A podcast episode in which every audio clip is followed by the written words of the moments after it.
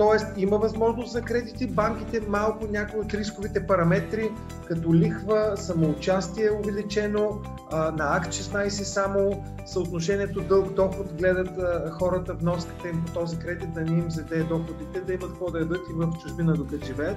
Едно от основните изисквания на банките е да има съдлъжник с постоянно местожителство в България.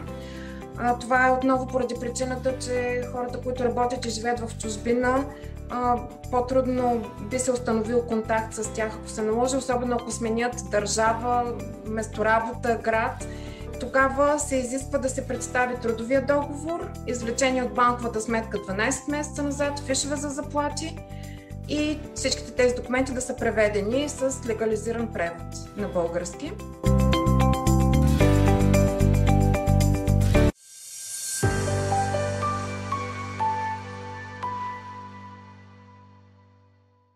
Темата днеска е много, много интересна. Ще говорим за ипотечни кредити за българи с доходи от чужбина. Специален гост днеска е Ива Ангелова, дългогодишен експерт и кредитен консултант от Кредитланд. Здравей, Ива! Здравейте!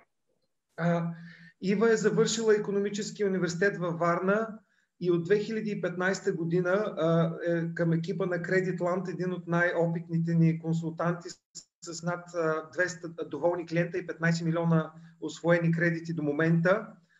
интересното е с Ива, когато се готвихме за епизода, оказва се, че тя има над 20 освоени ипотечни кредита за българи, които с доходи от чужбина и това е прави невероятно добре подготвена и квалифицирана да, да ни разкаже интересни неща в днешния епизод. А също така Ива от 2016 година е дипломиран финансов консултант към Института на, за дипломирани финансови консултанти. Ива, преди да минем към темата, само а, искам да анонсирам на, на нашите а, зрители, а, че Моите пари ТВ имаме интересно предизвикателство, което искам да ги поканя да се включат.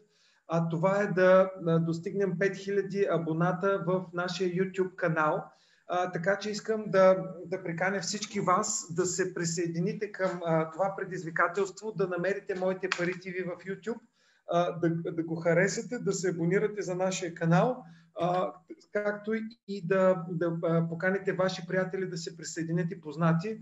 Освен всичко друго, ще раздадем и награди. Раздаваме и награди, най-голямата от които е спа, спа уикенд за, за двама. А, така че не се поколебайте.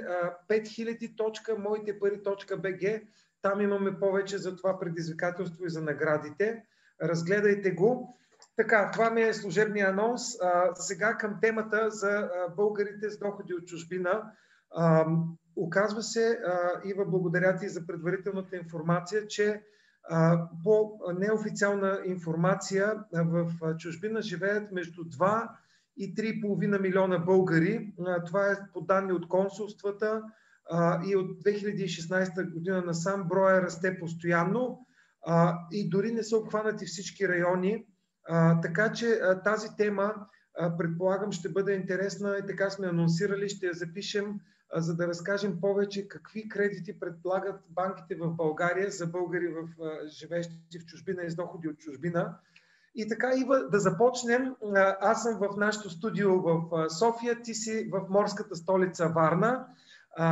Правим този разговор през Zoom.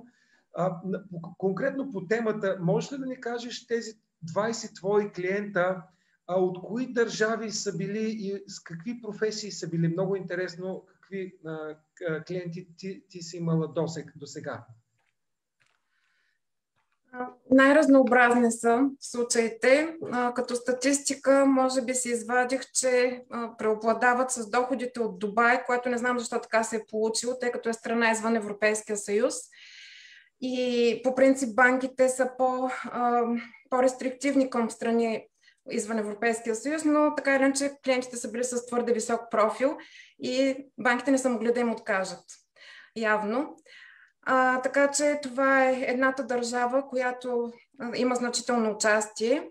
А, също имам клиенти с доходи от а, Швейцария, два кредита такива, като единия, а, едната клиентка е служител на ЦЕРН, Тоест, голяма част от нашите сънародници вземат много високи и престижни позиции в държавите, в които са решили да пребивават и да работят.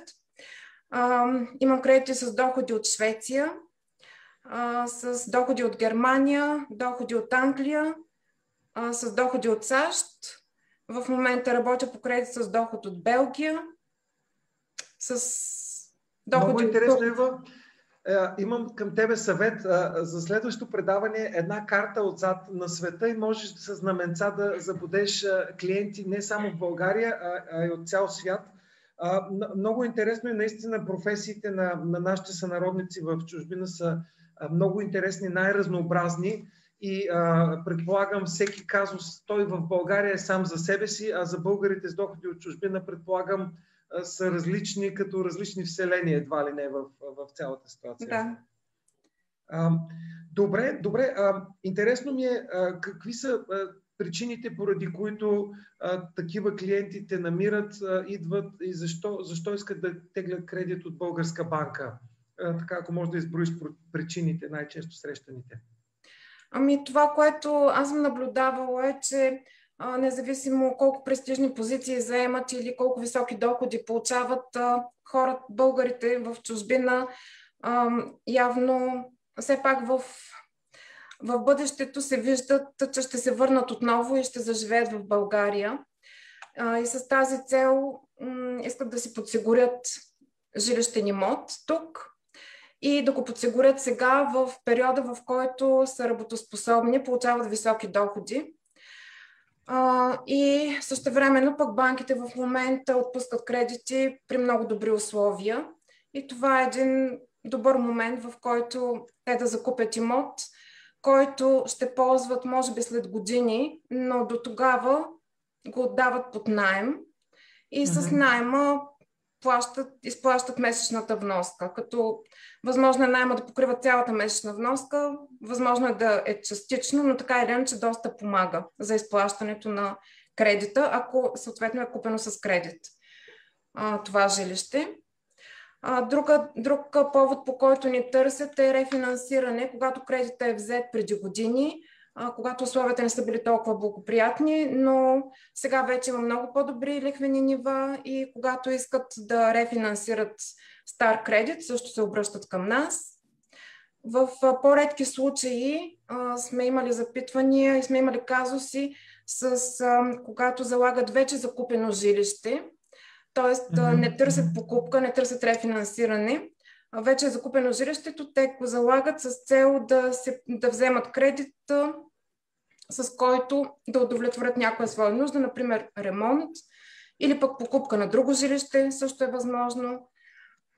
Това са основните случаи, в които ни търсят, като искам да обърна внимание, че темата ни ще бъде върху ипотечните кредити, тъй като а, потребителски с доходи от чужбина е почти невъзможно да се получи. Uh-huh.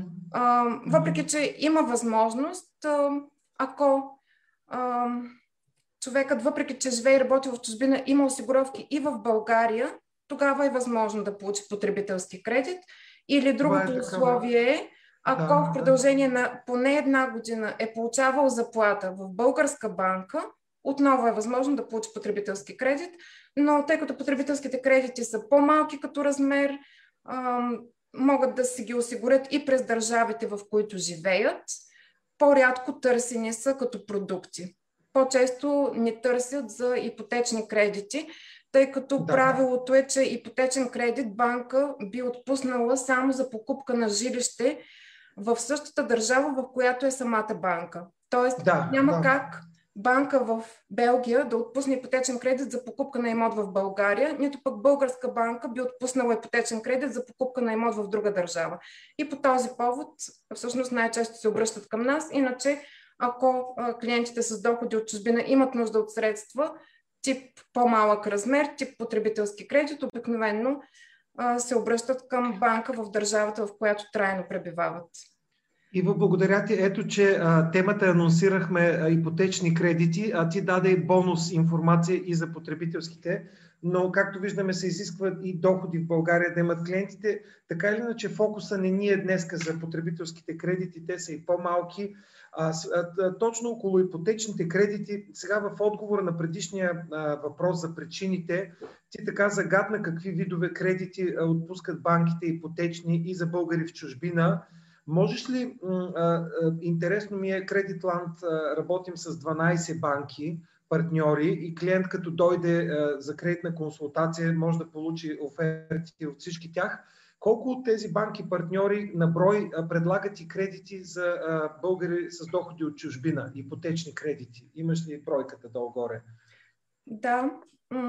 В момента, точно в момента, заради пандемията, бройката е по-различна от тази, която беше преди пандемията. Тогава малко okay. повече банки даваха кредити с доходи uh-huh. от чужбина. Сега в момента част от тях се самоограничиха, защото прецениха, че това е рисково и в момента точно 7 банки от тези, с които Кредитланд си партнира, могат да отпуснат ипотечен кредит с доходи от чужбина, като всяка една обаче от тези банки има тотално различни правила.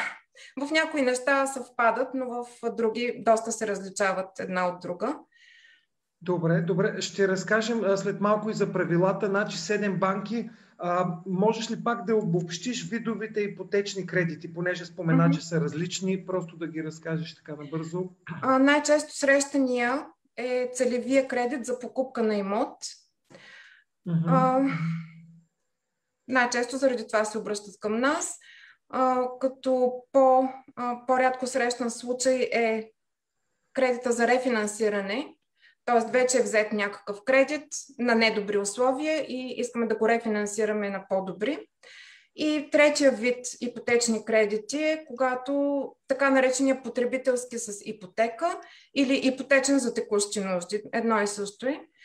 Когато uh-huh. се залага собствен имот и се ползват парите за някаква цел, която, за която клиента не държи не дължи обяснение много. Въпреки, че го питат в банката за какво ще се ползва, но така или иначе не, не проследяват дали наистина е ползвано. Например, иска да се направи голям ремонт или пък иска да заложи голям апартамент с цел да се купи малка къща. Uh-huh, uh-huh. Това, това са трите вида ипотечни кредити.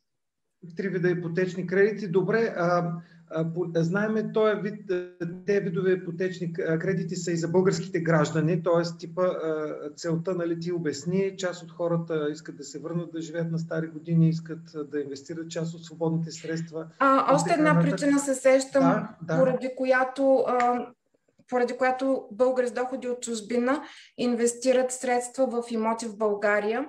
А, и това е, въпреки че те вече имат имот за живеене, т.е. това те не удовлетворяват някаква своя базисна нужда, а, купуват инвестиционни имоти с цел отдаване под найем. Uh-huh, uh-huh. А, и такива също няколко вида такива кредити съм имала.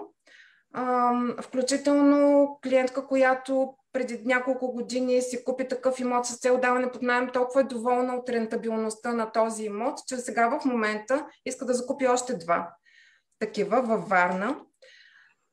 А, така да, че а, това е още един вид кредит с цел покупка на инвестиционен имот. Също и имоти по Черноморието. Също доста се търсят.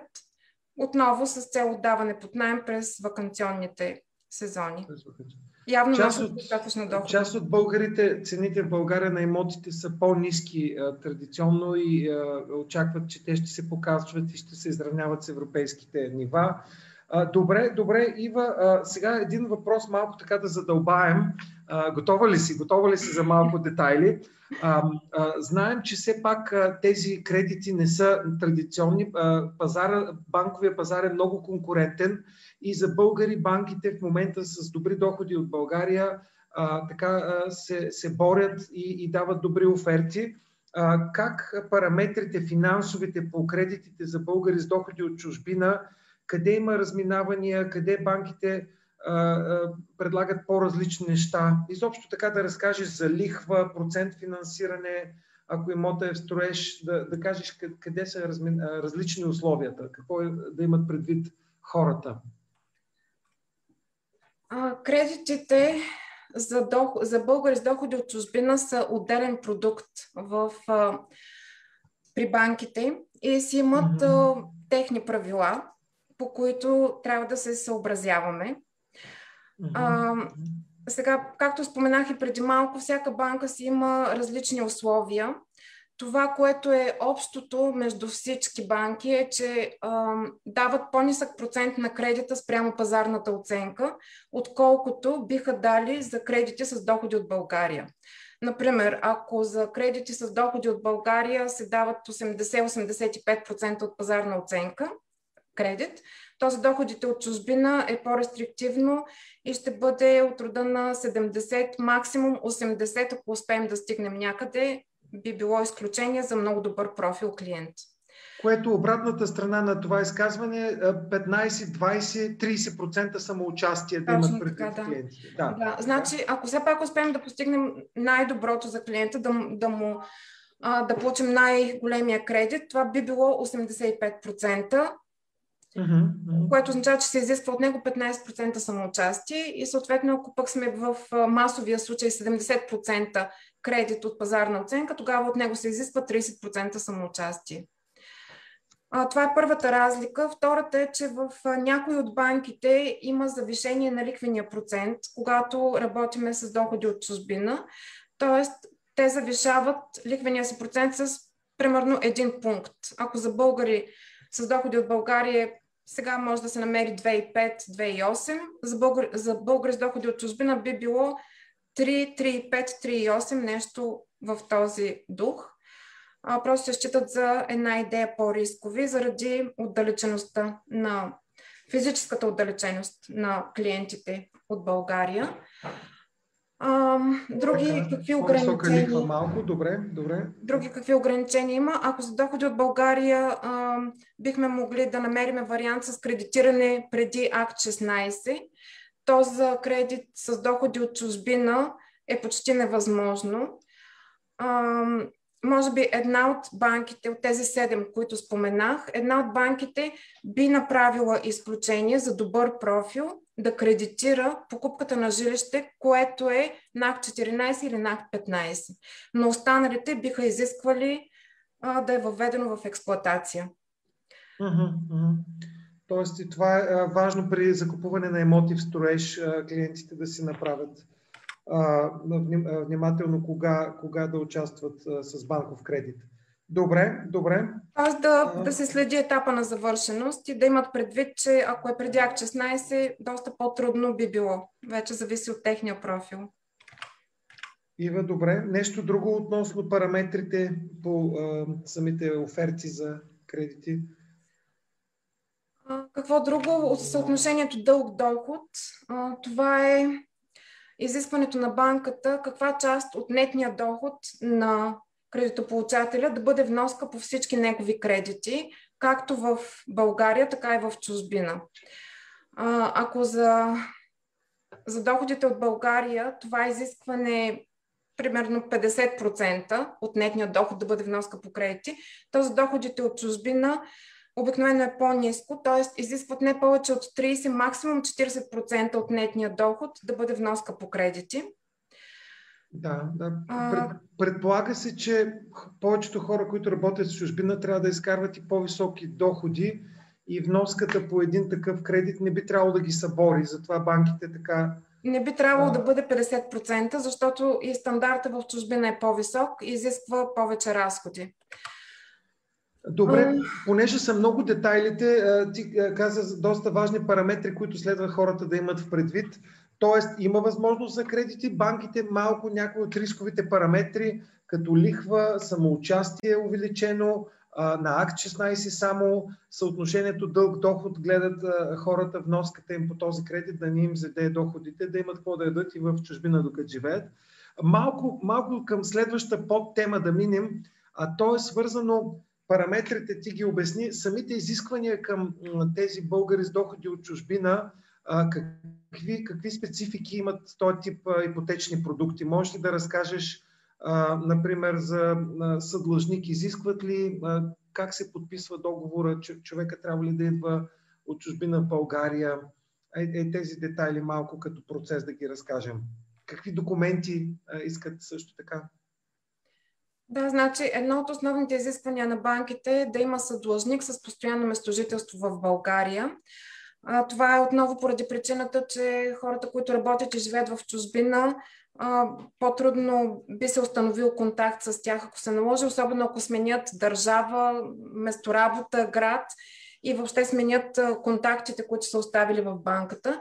И ако не уведомят банката, че те имат друг адрес или друга, друга месторабота, ако банката не може да се свържи с тях, а се налага, затова банката изисква да има лице в България, към което да се обърне в случай, че трябва да се изкомуникира нещо важно по кредита. масово банките изискват лицето с постоянно местожителство в България първо да е в близка роднинска връзка с основния кредитоискател. А, това е така, за да бъде ем, емоционално ангажирано с кредита, а не да каже мен не ме интересува в един момент, когато ако стане кредита изискуем. А, това е едното от условията да бъдат в близки роднински връзки. А, и второто условие е да има чиста кредитна история, т.е. може да има кредити, може да има кредити лицето в България, но те трябва да са били редовно обслужвани и да няма въобще закъснения. А, само една от банките... Доходите, доходите на За доходите, в случай, че доходите от чужбина стигат, тогава не се обследва лицето в България, не, не се търсят доходи. Сега, mm-hmm. тук пак има различия между банките, защото някои от тях наистина държат съдлъжника да отговаря на такива изисквания, като основния кредитополучател, т.е. едно, че на него дават кредита. Т.е. той да е в трудоспособна възраст, да има доходи, които да обслужат месечната вноска, докато за други банки това не е толкова важно. А, допускат и да е по-възрастен и да няма толкова високи доходи, а, просто им трябва като лице за контакт. А, друго, което е важно за съдлъжника, че е само една от банките, които споменах, да, допуска да. да нямаме съдлъжник по кредита, а да имаме само лице за контакт, защото съдлъжника означава, че е солидарно отговорен с основния кредитополучател. Това и ако основният кредитополучател спре да изплаща кредита, банката ще се обърне към съдлъжника и ще изисква от него. Да обобщим, става въпрос тук най-вече, предполагам, родители, примерно трудоспособно лице. Родителите му са, са длъжник с идеята да, са, да има контакт или децата. А, а една от банките, ако лицето наистина няма толкова близки роднини в България или не желая, позволява само контактно лице, което пак да е вид близък роднина. Добре, добре. Тая тема, мисля, че поизчерпахме. Исках да те попитам за банките как разглеждат доходите на, на човека в чужбина? Изискват ли трудов договор, банкова сметка? Какво, какъв, как разглеждат mm-hmm. тези доходи? Значи доходите от чужбина, както и от България, и както от всякъде, могат да бъдат сега основните са два вида, които банките взимат предвид при анализа на кредитоспособността. Или са от трудов договор, или са от собствен бизнес. А, тип собствен бизнес също може да бъде самонаето лице, тип свободна професия. А, когато работим с трудов договор, което е най-предпочитаното от банките, а, тогава се изисква да се представи трудовия договор, извлечение от банковата сметка 12 месеца назад, фишове за заплати и всичките тези документи да са преведени с легализиран превод на български. Ага. Ако доходите са от собствен бизнес или са тип свободна професия самонаето лице, тогава се изисква данъчната декларация, която е била подавана в съответната държава, за да се удостовери размера на доходите. Отново трябва да са преведени на български. А, също друг важен документ, който банките изискват е справка от кредитното бюро от, в държавата, в която трябва да пребивава лицето. Това е много интересно. В България нямаме такова кредитно бюро частно. Знаеме, че в чужбина има. В България централният регистр, кредитен регистр се управлява от БНБ и нашите банки оттам правят справки. Интересно ми е за различните държави. Можеш ли да споменеш клиентите долу-горе да знаят Америка, Англия, в Белгия, Германия, примерно? Доколкото да. Доколкото съм имала опит с клиенти, в Англия и в Америка кредитното бюро Experian, доколкото знам, има и други, но това е най-ползваното. Най-голямото частно, да. Да, в Германия е Шуфа Холдинг, което е частно кредитно бюро. И в Белгия, тъй като в момента работя по такъв кредит, е Белгийската национална банка. Пак БНБ, един вид БНБ. Пак е БНБ. Да, там е централизирано. Ясно, ясно. Добре, добре. И за всяка държава банките нашите все пак изискват от някаква справка от кредитно бюро, за да видят. Да, като има държави, в които няма как да се извади такава справка, например Франция. Доколкото сме правили проверка, там няма откъде да се вземе такава справка за кредитната задлъжнялост. интересно. Както и от Дубай също, когато правихме а, тези кредити, нямаше просто откъде да не се издаде такава справка. Странно, така че когато няма, няма. Работи се без да. нея, но ако се знае, че в дадена държава има такова кредитно бюро, се изисква да се представи. И от тази справка се виждат всъщност всички кредити, които има ам, кредитоискателя в съответната държава и дали са редовно обслужвани. Ясно. Значи, а, а, лицензирания превод, исках да те попитам на тези документи в България се прави. Предполагам, има преводачески агенции, изпращат Да, да, изпращат се по имейл, превеждат се тук, което също е свързано с разходи, защото варират. Техническо време някакво, да, а, да. И време и разходи, защото когато са по-популярните езици, като английски, френски, немски, сравнително ефтино е 15-20 лева на страница може да се намери, но когато е по-екзотичен език, като сега напоследък правихме от а, а, холандски, там, да. там струваше, мисля, че около 67 лева на страница струваше превода. В Холандия което... всичко е по-скъпо и сиренето и всичко, да. а, ясно, по-специфични езици. Добре, а само да те попитам, така доста изчерпателно а, разказа за а, изисквания към кредитополучателите. Нека да си представим някакъв наистина гуру на IT, програмист с много високи доходи, какви изключения могат или са си постигала или служител на високо ниво в Европейски съюз, Европейска общност, някоя институция, какви, какви изключения си постигала от тези по-завишени параметри и изисквания? Какво може, може да се договори за, за топ-топ клиенти? За топ клиенти може да се договори по-голям размер на кредита тъй като правилото, както казах, е 70% кредит спрямо пазарна оценка. Ага, сега за тях по-малко може самоучастие. Да, по-малко Ясно. самоучастие. Може да се договори да имота да не е въведен в експлоатация и евентуално да се договори да нямаме съдлъжник, а само лице за контакт. Както ти го каза. Отделно, Добре. че можем да договорим нали, възможно най-добрия, най-низкия лихвен процент. А, това вече по самата цена на кредита и mm-hmm. да търсиме банката, която ще даде най-големи преференции с най-низки такси на входа по обслужването, която ще му даде безплатни застраховки имот, която ще поеме част от нотариалните разходи по покупката. Тоест, търсиме най-доброто за такъв тип клиенти. И за другите, естествено, го търсиме. Не винаги обаче банките ни го дават, тъй като преценяват, че риска не отговаря точно за тези условия. Разбрано. Ива, преди да задам следващия въпрос, само искам да подканя от зрителите на, на лайв пред излъчването на епизода, ако имат някакви въпроси, могат да ги зададат и моите колеги тук ще ми предадат по различните лайвстрим страници. А, този епизод естествено ще бъде записан и ще а, бъде след това наличен за изглеждане и след седмица, две, и след половина, една година, а, така че ще се радваме да отговаряме на тези въпроси в последствие.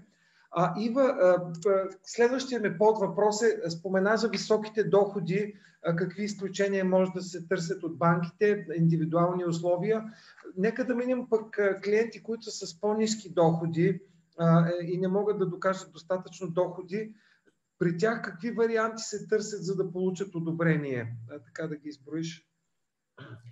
Значи, ако има недостатъчност на доходите, едното решение е да се включи съдлъжник а, с доходи, който да допълни тези на основния кредитоискател. Ако нямаме такъв вариант, нямаме такъв човек, който да се включи, тогава се прибягва към крайния вариант ипотечен кредит без обследване на доходи, който okay. звучи много примамливо за всички, но той е на три пъти по-висока лихва, отколкото би бил този, който, при който доходите са доказани. А, тоест, ако за топ клиент можем да намерим 2,4-2,5% лихва, този кредит без обследване на доходи, заради риска, който поема банката, тя се слага и цената и би бил на около 7,9, 8,3%. Ясно, ясно. Но така. това е логично да бъде така, защото банката все пак отпуска кредит на човек, за който не е сигурно, че има доходи. А, положителното в, в този вид кредит е, че все пак, ако в продължение на една година клиентът обслужва този кредит редовно, без нито един ден закъснение, на 13-я месец може да поиска предоговаряне на лихвата и банката да, да му я одобри с 50% намаление. Тоест, ако е бил на 7,9, да стане на 3,8, например. И по този начин вноската ще падне на половина. Тоест започва се с по-високата лихва и вече кредитополучателя, като покаже а, коректно поведение, редовност, може да се да. смъкне надолу. Тоест, добре, спасява добре. положението, ако в момента наистина не, не може да докаже доходи, този вид кредит спасява положението и след това, след една година, може да се трансформира вече в доста по-поносими вноски. Ясно. А, а, интересно ми стана, като спомена за съдлъжник от България. А, преди малко споменахме, че банките така или иначе търсят близък роднина за а, да знаят, че имат редовен контакт с българина, който е в чужбина. А, ако този съдлъжник пък се окаже с добро с добра, добри доходи, може ли втория кредитоискател, въпреки че е българин в чужбина, да се получат такива условия, които да са за редовен продукт за България, с по-високо самоуча... по-малко самоучастие, по-висок процент финансиране, по-ниска лихва, когато има стабилен съдлъжник, да, дори може. да не е близък роднина. Тогава да, минаваме в графата, това не е кредит за българи в чужбина, да. а по-скоро си е кредит за българин, който е подпомогнат и от българин в чужбина. Да. Тоест това, това влиза в нашия стандартен случай, по-масовия. Добре, добре, има взимат, много интересно. Да, а, взимат положителните страни от двамата, човек, от двамата участника в кредита.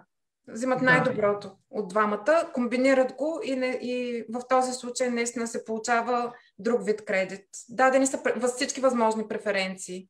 Да, да, за, за това си е вече стабилен българин със стабилен доход, който си иска и той най-добрите условия. Малко би го нарекал кредит, ако до всяко добро същество застане още едно. Тогава вече предвиждам такъв изгоден кредит. Ива, понеже ти си все пак във Варна и съм сигурен и на предварителния разговор, спомена един много една интересна ниша, която в Кредитланд традиционно през годините сме имали клиенти. Това са така наречените моряци, моряшки кредити. А, те са един сегмент българи, работещи хем в чужбина, хем реално по море, подвижни са. Как е ситуацията с този тип? Какви условия има? Сега и в тези COVID времена, какво можеш да кажеш за кредитите за моряци? Кредитите за моряци, те наистина са, тъй като техните трудови договори са така наречените контракти, се изключват обикновено с корабособственици, които са регистрирани в други държави. Затова, затова банките ги третират по-скоро като доходи от чужбина, тъй като този работодател не е регистриран в България. А, особеното при тях е, че контрактите им са срочни, което малко влиза в а, така противоречие с изискването на банките, че кредитоискателя трябва да е на безсрочен трудов договор. А, докато при моряците те винаги са срочни. Сключват се за определено време и след като изтече се подновяват. Но тъй като спецификата на сектора, банките са свикнали с това, а, когато одобряват моряци, изискват да видят няколко контракта назад и да видят а, някакъв ангажимент, че ще бъде изключен бъдещ контракт също. Нещо като служебна бележка от работодателя, че се предвижда наистина този човек отново да се качи на кораб в скоро време. А, сега тук банките в момента делят а, доходите от корабоплаване в два сектора. Единия е а, сектора, който се занимава с туризъм, круизните кораби, тези, които в момента нямат работа заради пандемията и заради ограниченията в пътуванията. И другия сектор, товарните кораби, които всъщност не са спирали дейност, дори нали, в най-тежките времена от една година насам. Те си продължават, имат си доходи, корабите свързани с петролните компании, А, така че, ако а, търсиме кредит за служител към круизен кораб, по-скоро бихме срещнали много големи трудности, защото те в момента нямат работа и нямат доходи. Освен ако той изрично по някакъв начин не покаже, че има доходи, което не знам дали би могъл някой сега да го направи с круизни кораби. Но пък другите моряци, които са в транспортния сектор, в товарния сектор и в свързаните с петрола компании, те не са засегнати, имат си високи доходи и също получават възможно най-добрите условия от банките. За тях няма проблем. Те спадат към, към клиентите с високи доходи и получават възможно най-добрите условия.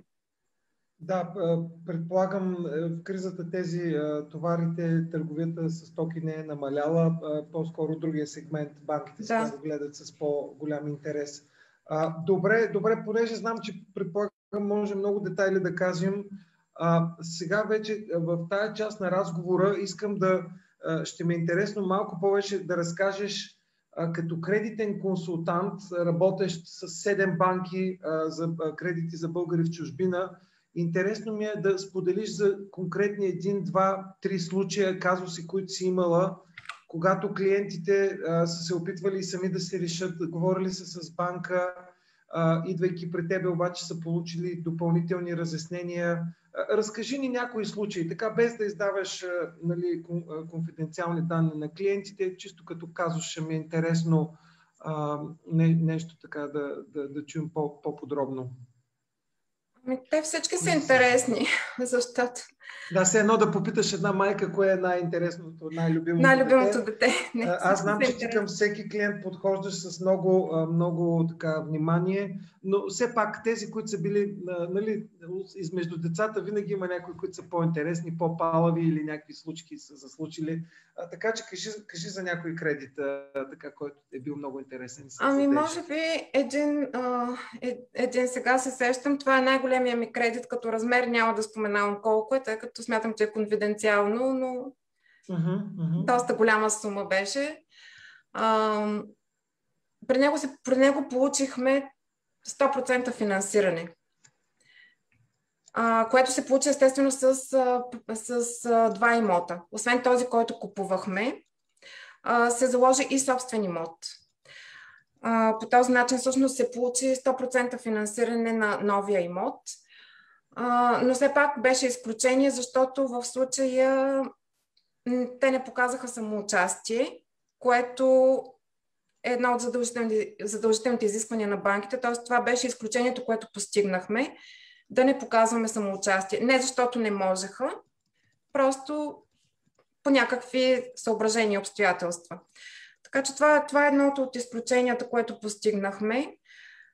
Друг интересен случай, който мога да спомена е а, рефинансиране uh-huh. на да, всъщност и за този големия кредит също получихме възможно най-добрите условия, които можеха да се получат въобще в България, дори за българин с доходи от България. Просто по-добри условия нямаше на пазара в момента, а го получихме за доходи от страна дори извън Европейския съюз.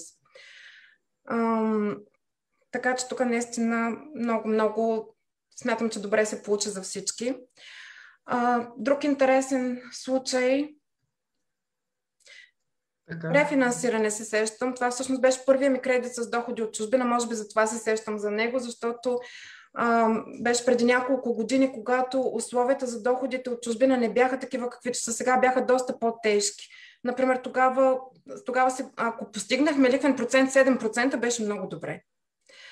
А, и тогава, когато го направихме този кредит с рефинансирането, го направихме на 3-3 нещо, което беше все едно, че правиме доходи от България.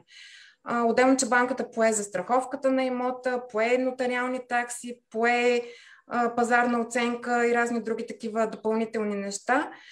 И, и всъщност се получи много, много хубав кредит. А, това е също, също беше част от изключенията. Ива, ще ти оставя да събереш мислите за, за следващото нещо. Имаме въпрос от Фейсбук, от лайв стрима а, а, Деница Ринкова е попитала а, същото ли е положението с пилоти и стюардеси в чужди авиокомпании, а, един вид това, което сподели за, за корабоплаването, за пилоти и стюардеси. А, имаш ли представа как стоят нещата? Ми, отчасти да, отчасти наистина те спадат към засегнатия сектор, но ако успеят да докажат, че доходите им не са били засегнати, че те продължават да получават достатъчен размер доходи, тогава банката би разгледала случая индивидуално. Тоест, а, не, да. не е сега, не всяка банка би подходила така. Някои, банк, някои от банките биха казали, този сектор не го кредитираме, независимо Изцяло, какво ще ни покаже. Да. да. Докато други банки биха разгледали индивидуално случая. И ако клиента успее да докаже, че той има доходи, смятам, че би... И ако сложи един стабилен съдлъжник, мисля, че биха се получили нещата. Той зависи, предполагам, и от авиолинията, дали е някаква чартерна туристическа или е, пътническа авиолиния. Има, има, Въпросът е да не е засегната и да не са спрели да. доходите от там. Да, да. Добре, благодаря за този въпрос. Ще очакваме и други въпроси, ако имате. Също така и в края на предаването ще кажем твоите координати, как могат да се свързват колегите, но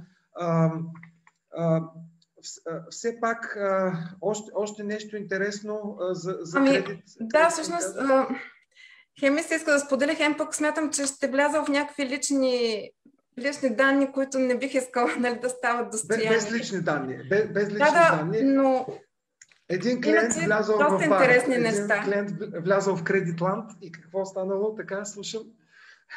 Иначе за доста интересни кредити се сещам, но се ми се струва, че може да изляза от конфиденциалността на Добре, а, добре. И за това не бих искала да споделям. Иначе наистина са доста, доста интересни неща. Добре, да, а, все пак аз трябва да, да измъкна нещо от тебе интересно. Кажи ми, примерно, за най-интересен доход, екзотичен доход или нещо, което ти е направило впечатление. А, добре. Сега работя по кредит а, рефинансиране ти префинансиране с доходи от Сингапур. С, с тази държава не бях работила. Сега ще ми е път. Дохода може да е много скучен, но държавата ти звучи интересно. Ами не, не е скучен. Всъщност той да, е да, да. От, от собствен бизнес в Сингапур. А, чудесно. А, също и от Хонг-Конг. Да, в момента също а, имам такова запитване и сме в процедура на предварително одобрение. Вау, превода Фирмата... от китайски е много интересно. Фирмата е регистрирана в Хонг-Конг, иначе човека си е българин. Добре. А, добре. А, като, като изключения, които си постигала за клиенти, които а, в някоя банка не са им, са им дали една оферта, която е била почти невъзможна и ти си подобрила. Ти спомена да има пак така да нещо друго, което искам така клиент. Ами, по-скоро да... мога да разкажа за един случай, в който клиентът беше започнал процедура по кредита преди мене. Беше си избрал една банка по негово осмотрение а, всъщност той купуваше два апартамента, искаше два кредита и беше започнал процедура, беше подал документи, имаше някакви проблеми, тогава той се обърна към мене с цел да му помогна да се решат тези проблеми. Продължихме заедно по кредита. В един момент банката отказа единия, одобри само един от кредитите, защото прецени, че не му стига точно съотношението дълг-доход. Прецени, че вноските по кредитите са твърде големи спрямо нетния му доход. Което а, смисъл, че ако аз трябваше да избера банка още в началото, аз знаех за това тяхно условие и просто щях да го съобразя по-рано и нямаше да го направим там, където щяхме да го направим в друга банка, където изискването би било по-низко и щяхме да се вместим в правилата. И по този начин всъщност му отказаха му единия кредит. Така че има разлика между банките. Просто трябва да. да се познават правилата и да се, да се прецени още в началото дали, дали, дали този профил на клиента отговаря на правилата на банката, за да бъде одобрен. Чудесно. А, Ива, само да дам знак, че Деница Ринкова благодари, е, е разбрала отговора. А, и благодарим за а, отзивите и на, и на други зрители, които във Фейсбук са оставили. А, пак казвам, тази тема е актуална и ще бъде актуална и за напред, така че този лайвстрим в момента ще бъде като запис епизод 58 на Моите пари ТВ. Съм сигурен, че хората ще имат, ще имат въпроси след месец, два, половин година. И, Ива, как могат клиентите да се свържат с теб по най-бърз начин, за, ако имат конкретни въпроси, да, да обикновено ами... го изписваме това на, след епизода? Ами през страницата на Creditland, там има всъщност всички контакти на всичките консултанти, така че там могат да ме намерят. Точно така, начин на, на creditland.bg екип има и твоя профил, като един Както от... и колегите, от... така че всеки един от нас може Добре. да се справи с доход от чужбина. Ами, Ива, много ти благодаря. виждам, че над 40 минути вече лайв стрима тече. мисля, че изчерпахме така най-важните аспекти на темата. Да обобщим, има отделен продукт за българи с доходи в чужбина. Седем от банките партньори на Кредитланд в момента разглеждат такива кредити. Има различия, различни параметри, особености при, параметрите, изискваните документи от клиента, доходите. Много неща са и един човек, ако сам се опита да обикаля от банка на банка, особено ако е в чужбина, ще му отнеме безумно много време. Затова изводът е какъв да се използва услугите на Кредитния консултант. Професионален кредитен консултант. Ива, много ти благодаря. Ти си един от много сърцатите колеги, е, перфекционисти. Желая ти успех и с клиентите, с които в момента работиш и, и дай Боже и за напред да продължиш да добавяш стойност за, за, за търсещите кредит, както и за банките партньори. Това, това беше нашия 58 епизод. Надявам се сме ви били полезни. Както винаги, нашата мисия е да помагаме на нашите клиенти да вземат информирани решения за техните финанси. напомням, YouTube канала на Моите пари ТВ. Търсим 5000 абоната. Може от чужбина, може от кораби, от самолети, може от космоса.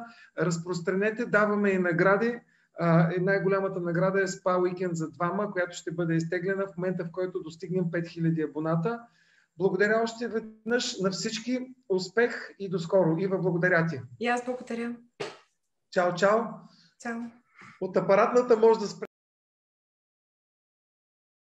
Ако нашето предаване ви допадна, харесайте ни, последвайте ни, споделете ни, абонирайте се, коментирайте, препоръчайте ни, удумайте ни. Ако нещо много ви вълнува, пишете ни. Ще се видим следващата седмица.